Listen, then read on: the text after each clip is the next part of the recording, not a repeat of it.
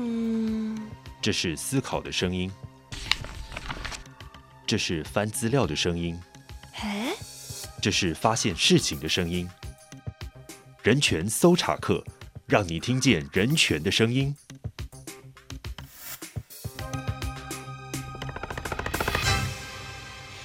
里是人权搜查课，我是搜查员静。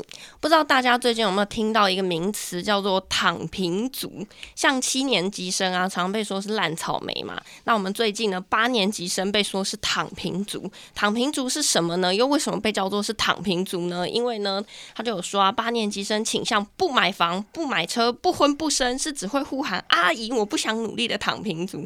哎，这句话其实真的还蛮歧视的。所以呢，今天呢就很开心，可以在人权搜查课里面邀请到我们的 OURs 都市改革组织秘书长彭阳凯，跟大家一起聊聊说啊，这个时代到底为什么躺平了？然后呢，同时也聊聊一些居住的议题，以及呢，我们的金社文公约里面对居住权到底有哪些的保障？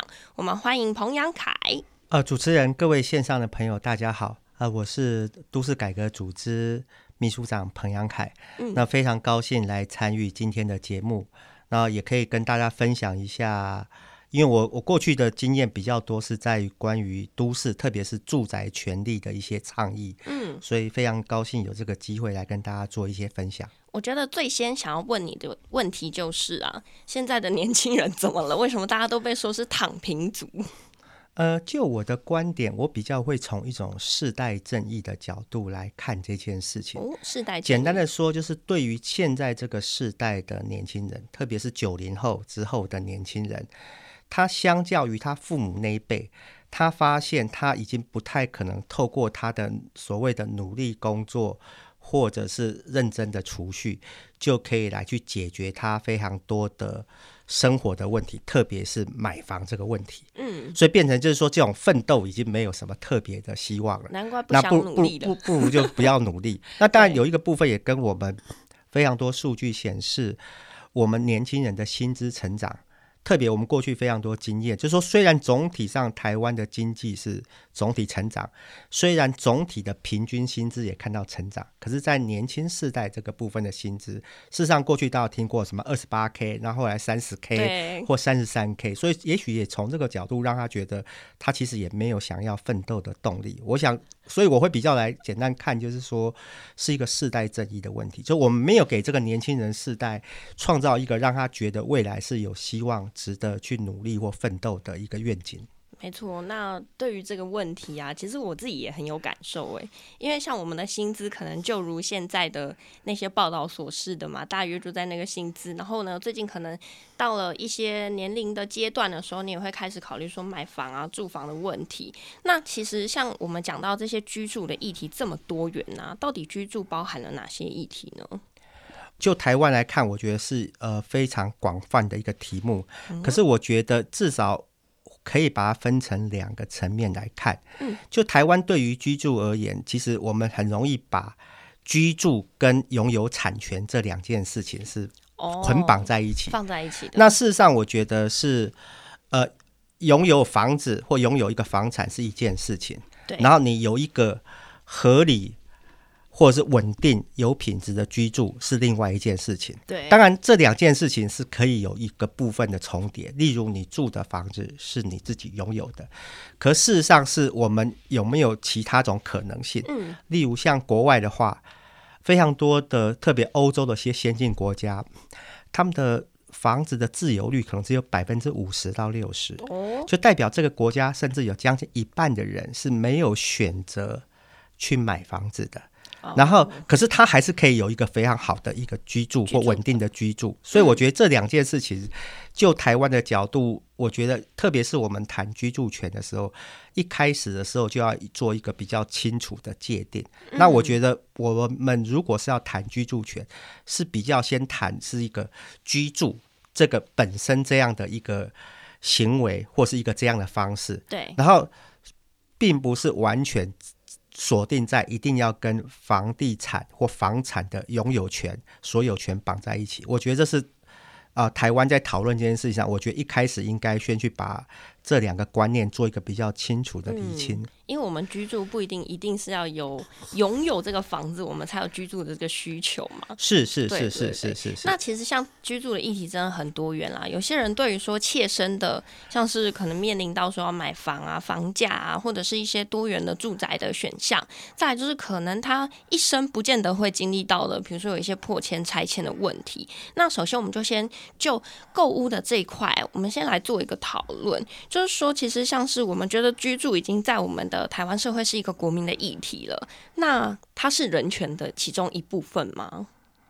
呃，当然是，特别是就人权公约、两公约、人权公约的角度，当然我们会提一个概念叫氏族的居住权。对，那氏族居住权背后，事实上它其实也意含一种叫做多元的居住的可能性。哦，我觉得放在台湾的脉络讲，就是说我们要问的事情是。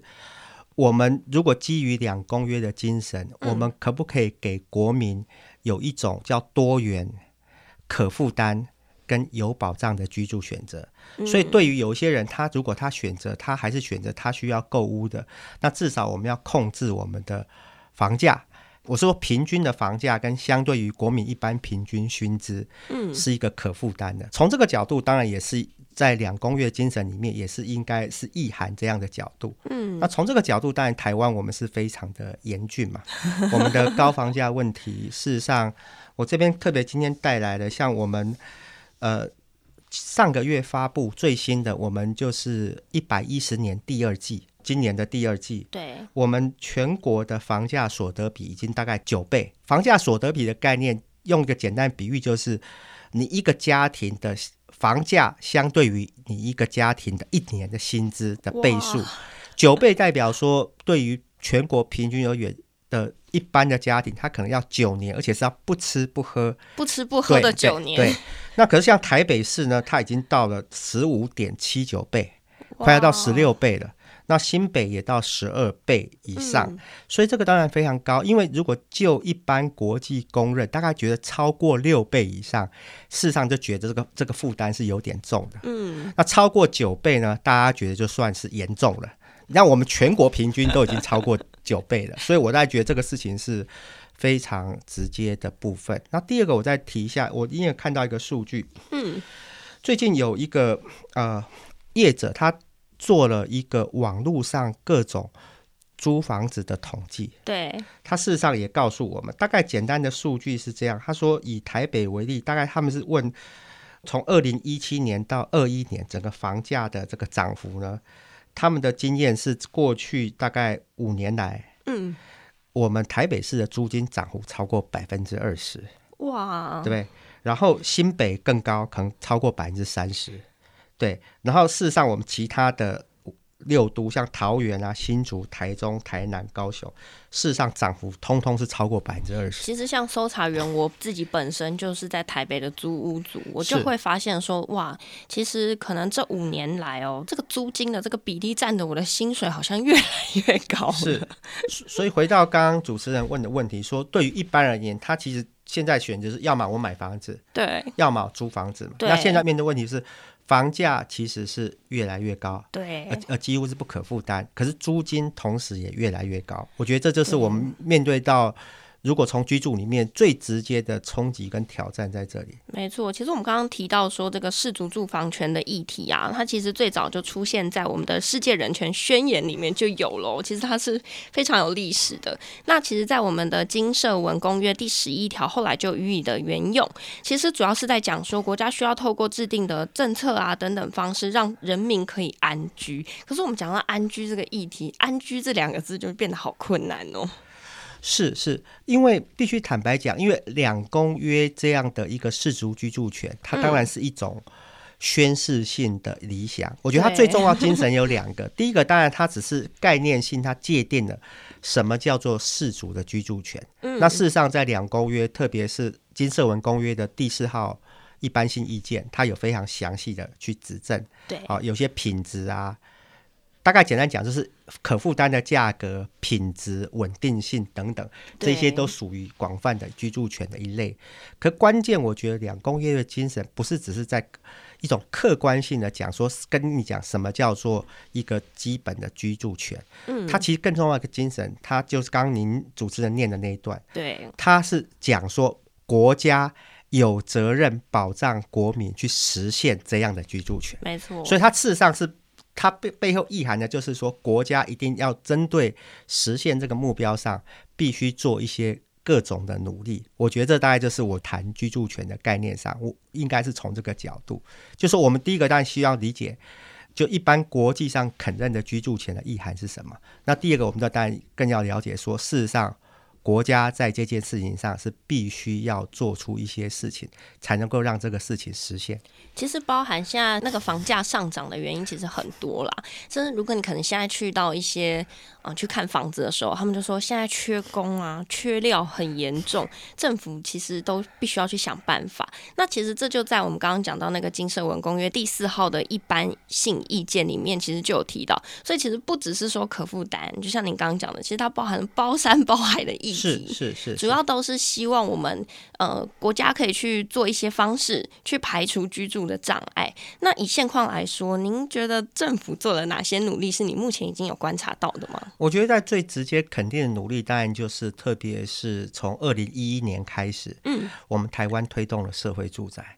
那那更积极的，但是在蔡总统任内，二零一六年开始更积极大量新建社会住宅，而且我们也更积极的提供了一些所谓的租金补贴这样的制度。嗯、对，那至少这个制度是说，让那些弱势跟年轻人，你们买不起嘛，可至少政府提供了一些有品质而且可负担的住宅出租给你们，或者是我直接补贴给你钱。虽然你到市场上租房子，可是你的负担很大嘛，政府补贴一些钱给你。那这个部分上，我当然觉得事实上是必须被肯定，而且也有一定的成效。对，嗯、可是但我还是要讲说，我们刚讲的面对整个住宅的问题，或者是说从一个居住权保障里面，对，它只是居住权保障的一环。嗯，可是事实上还可能还有很多面向上，我们都需要共同的努力。那其实像。呃，我们还有一个议题，就是说啊，现在首购高龄化了，就好比说我们以前可能三十到三十五岁就可以买第一栋人生第一栋的房子，那可是现在对于首购来说的那个年龄层已经从三十五岁到四十岁这个年龄层了。那您对这件事情有什么样子的观察吗？那第一个当然很直接反应，就是因为我们的房价太贵了嘛。对，就大家必须花更长的时间准备跟累积一些储蓄，才有办法去进入这个住宅市场。简单讲，就是进入住宅购物市场的门槛越来越高。嗯，可第二个部分，我觉得必须要更值得来探讨是，从我的角度问，是说那样，请问一般人大概就二十几岁就出社会，但我问说，他从二十几岁到他四十岁或四十几岁买了人生第一栋房之前，这二十年。嗯，他怎么处理他的居住问题？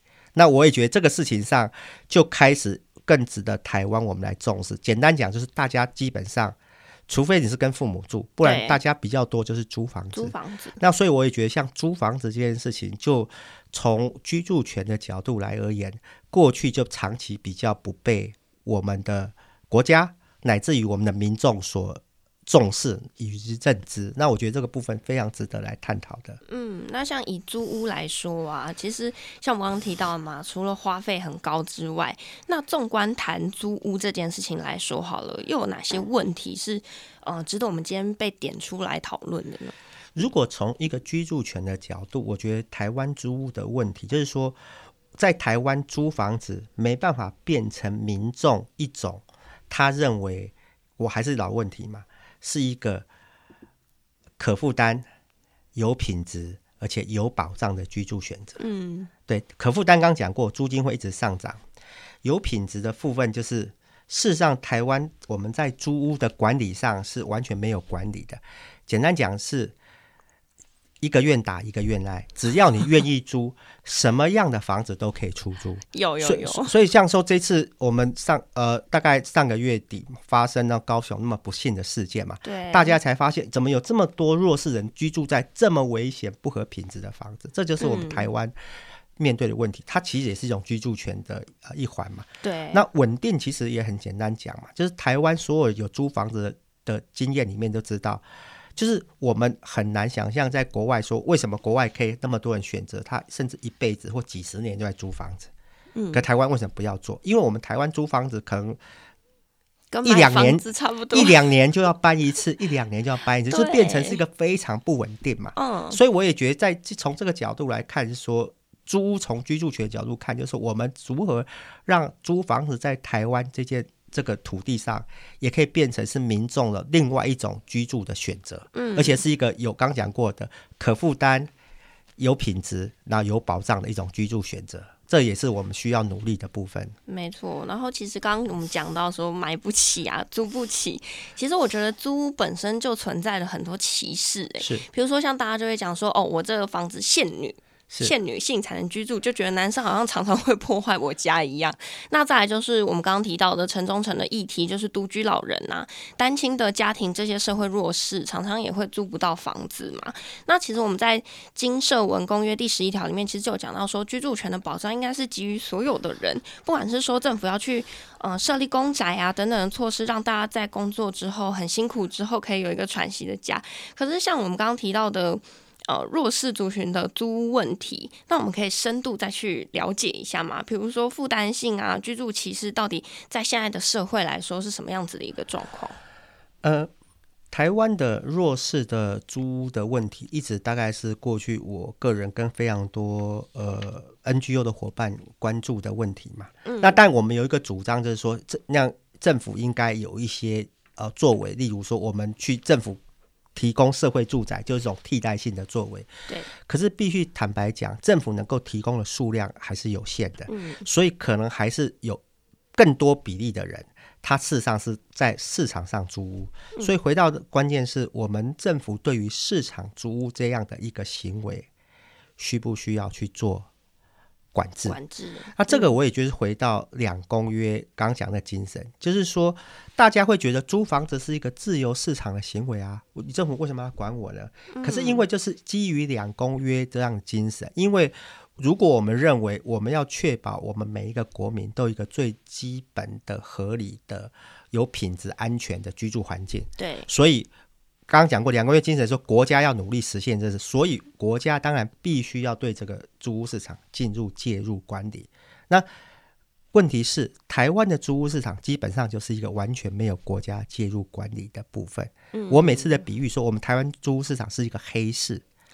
黑市的意思就是说，我我们之前，我我大概半年前，我们做了一个研究，也在立法院有一个呃呃记者会讨论，大概我们用政府的数据来估计。简单说，台湾大概有百分之七十到九十的租屋行为是完全不受政府管控。管控，简单讲就是逃漏税，就是他在做租房这件事，政府完全不知道。我就简单来说啊，就是我们不能迁户籍进去，太多了，不可以报税，不可以迁户籍。然后也不让你去领租金补贴，因为你领的话会曝光哈等等。对，最最简单就是这件事情嘛。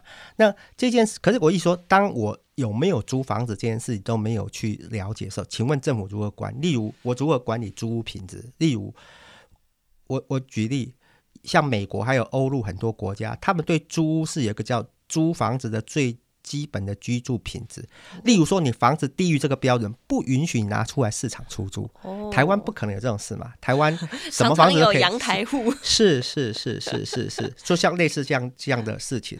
那我就觉得，那例如像说，因为我们租房子不受管制，我们非常多的契约就会写的五花八门。那简单讲就是说，有一些不合理的条款都可以加进去。那这个在一个法律保障的角度讲，它是不允许的。嗯、所以相连带你讲，弱势最常遇到，就在这种情况下，他遇到他最严重的第一个就是他有严重的租屋歧视。对，我我不租给你，好，我就不租给你。好，所以他其实就是他不容易租到房子。嗯，那第二个事情是因为弱势通常他的经济负担能力也比较糟糕，所以他更没有选择权。例如说我我有一点经济能力的话。我我当然可以觉得这间房子，我觉得品质不好，反正我负担得起，我愿意选。所以这两种，因为他的经济能力不好，他又租屋歧视，所以而且我们整个市场是不受政府管理的话，所以我弱势租屋基本上就会导向是他们一定会居住在相对于比较雨漏危险的地方。为什么？因为这个地方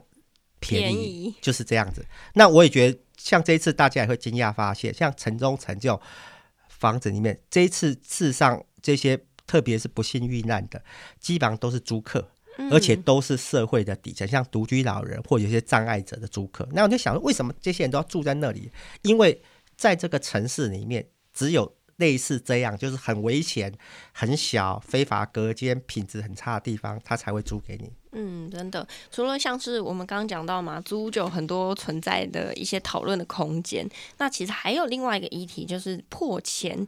那其实刚刚我们一开始就先讲了，其实所有权跟居住权是两个需要来谈的这个概念。那我们可以稍微进一步去说明嘛，因为这可能会影响到后面我们去讨论说破迁发生的原因，还有它的正义到底在哪边嘛？是，呃，破迁其实，呃呃，如果就两公约的角度来谈。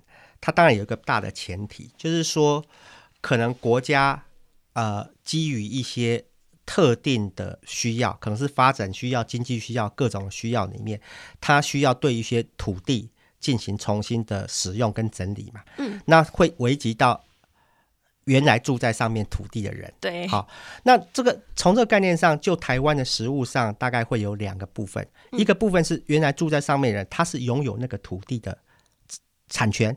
嗯，好，所以对而言，它可能涉及到两个议题同时出现，一个是它的财产权保障，对，我的这我的财产，你政府要拿去用，嗯，那样你有没有对应的合理的？补偿，好，这是一个。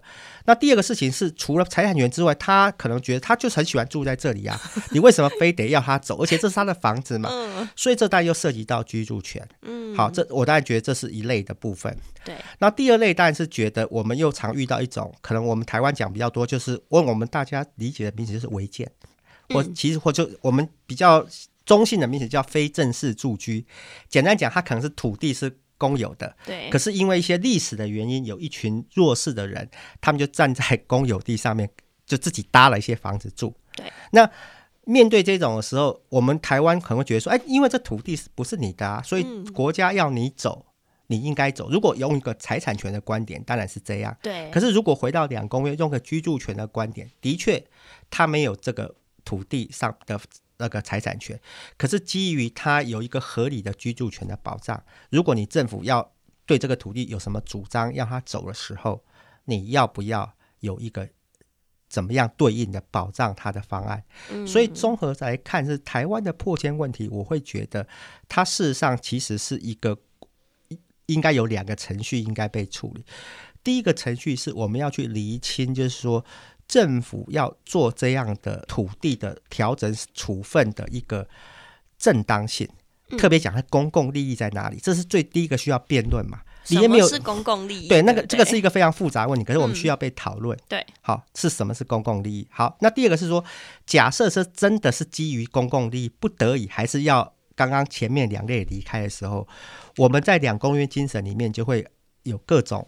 比较具体的方式，例如说，你有没有个真诚协商，这非常重要。嗯啊，要要充分的真诚协商。那很多方式还是你还有替代方案，例如你要走的话，你有没有其他的安置等等的方案？嗯，那我会觉得回到台湾这几年，其实有非常多的这种所谓的呃呃破迁的冲突。对，基本上我会觉得，事实上，在我刚刚谈的那两个两点上是做的不够好。大家有这第一个，大家觉得政府。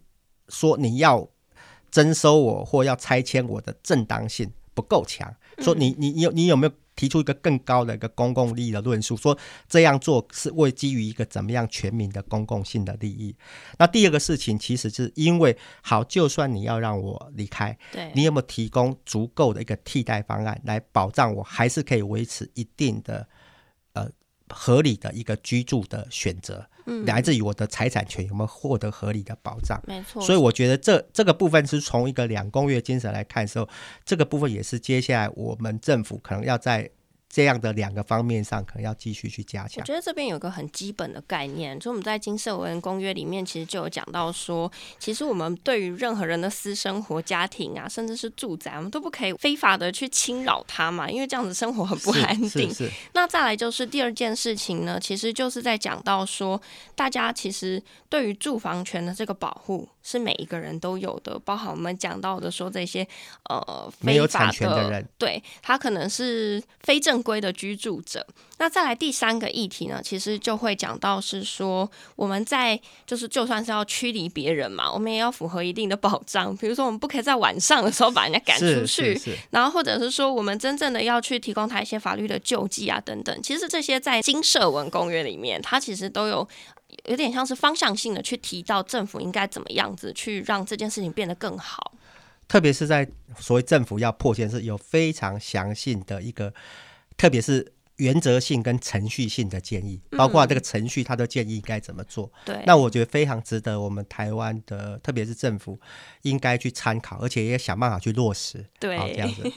那再来就是啊，其实我们近年来的这些破千抗议，感觉好像一直跃升到我们的新闻版面上面。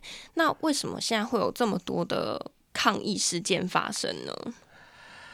呃，第一个原因当然是我刚刚提的，可能就是说我们在非常多实际上操作执行上，其实比较没有妥适的去落实金色文公约，特别是一般性意见讲的这种什么真诚的协商啊、沟通啊，然后一些合理的部分嘛，这个东西可能是一个比较对我也是一个很多技术性的问题没有做好。对。可第二个问题可能是回到我刚刚讲的。呃，另外一点的部分说，你你做这件事情，你的出发点的正当性能不能说服他？对，例如我们这几年其实最主要的破迁案，或者是之前有非常多破迁团体什么集结啊，去甚至到凯道抗议，其实最大宗的是哪一种破迁？就是我们的区段征收跟重划。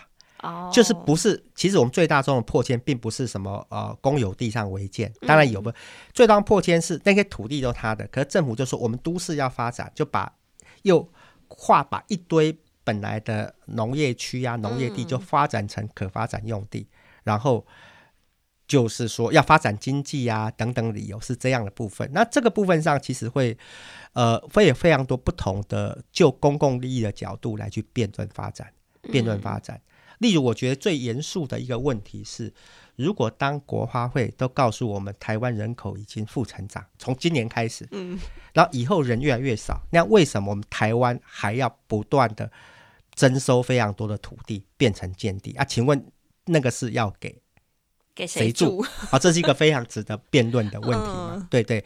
那我当然我当然没有说反对这所有这样的一个。这样的一个征收或扩大征收行为，嗯，可是我一直觉得它核心的那个，你知为什么非得要这样做？这个关于公共利益的辩论上，我觉得它其实是不够公开，或是应该讲它缺乏一个程序，有一足够足够的说服力来去说服公众说为什么这样做。那台湾就很容易就会沦为，可能背后很多就是房地产的考量嘛，大家知道吗？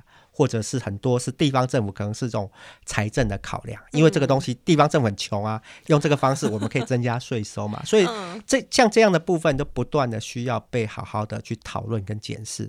对，所以我一觉得是有一个是原则性的讨论，还有一个是我们技术面要更落实啊，两公约讲了怎么样做一个比较好的真诚协商沟通，然后比较妥适的处理方式，甚至要替代方案都要做。那再来就是说啊，有时候会觉得说住房这件事情好不正义哦，但是国家通常要去解决相关的问题，就是比如说会比较从制度面上面去努力嘛。可是是不是对于居住这件事情上有一些是制度没有办法解决的问题呢？当然，我觉得台湾事实上谈呃居住权，或者现在政府可能比较会用居住正义。啊，这个角度对我其实居住正义，其实我都会把它理解成居住权的，用这样的角色诠释。我觉得有一个部分当然是国家啊，就两公约精神里面，国家当然要扮演非常重要的角色。嗯，可是回到台湾真实，我也觉得事实上，我必须坦白讲，特别我从事这方面倡议大概超过十年以上，我觉得民众自己的观念也需要改变。如果台湾的多数的民众或我们主流的价值就觉得房子就是一种商品，房子就是要来炒作、来囤积、来赚钱。那事实上，我们就会越把这个居住权这件事跟房地产的拥有跟赚钱绑在一起。嗯，那我觉得台湾第一个这样一直绑在一起，我觉得台湾会陷入一个第一个它可能困境就是。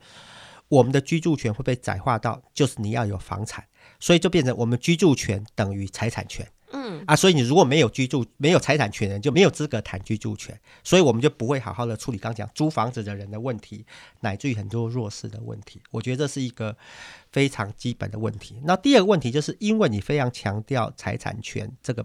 概念，我刚刚讲过，两公约它一个精神是国家它应该要致力保障每一个人基本的这个居住水准的部分。嗯、所以，当我们看到一种市场的行为，好，它可能造成了一些外部性，就说你们买卖房子赚钱很高兴啊，对，你们囤房很高兴，可是年轻人买不起啊，年轻人对，那这件事情上，我们国家要不要介入？嗯、那如果我们整个社会价值导向说，人家人家就是买房子的最大。你买不起，你就是你就是活该啊！对，因为他觉得，因为我们一直强调这，我们就会导向这个嘛。那在让政府在很多施政的时候，必须坦白讲，政府的施政当然除了价值理念之外，它还是有背后一些民意的基础。例如说，当台湾的多数的民意都觉得，对我们就是想要炒房子。如果大家都觉得说，反正那些。呃，年轻人或者是那些买不起房子的人，那个是他们不够努力啊。我们这么努力都买到房，他们为什么不够努力？那些弱势就是他们不认真。那如果我们的价值都是这样，其实我们就无法真的好好来讨论居住权的事。那你也很难想象说，政府有一些公共政策上能够更往居住权这个实现。那个理想来实践，因为他会的确面对到非常多民意的压力，所以我一直觉得我们居住权的观念不光是跟政府讲，嗯，台湾应该针对居住权教育在民间的教育，特别我每次讲要从年轻人小孩子做起，我开玩笑讲，我们超过五十岁以上那个已经已经不太能够改变那个价值了，因为他一一辈子这样。可是我觉得年轻的时代，我们真的要开始讲这个居住权的概念。那我觉得这才，我觉得这要从政府跟民间观念两个部分一起做，我觉得才能够真正来落实台湾的居住权的实践跟保障。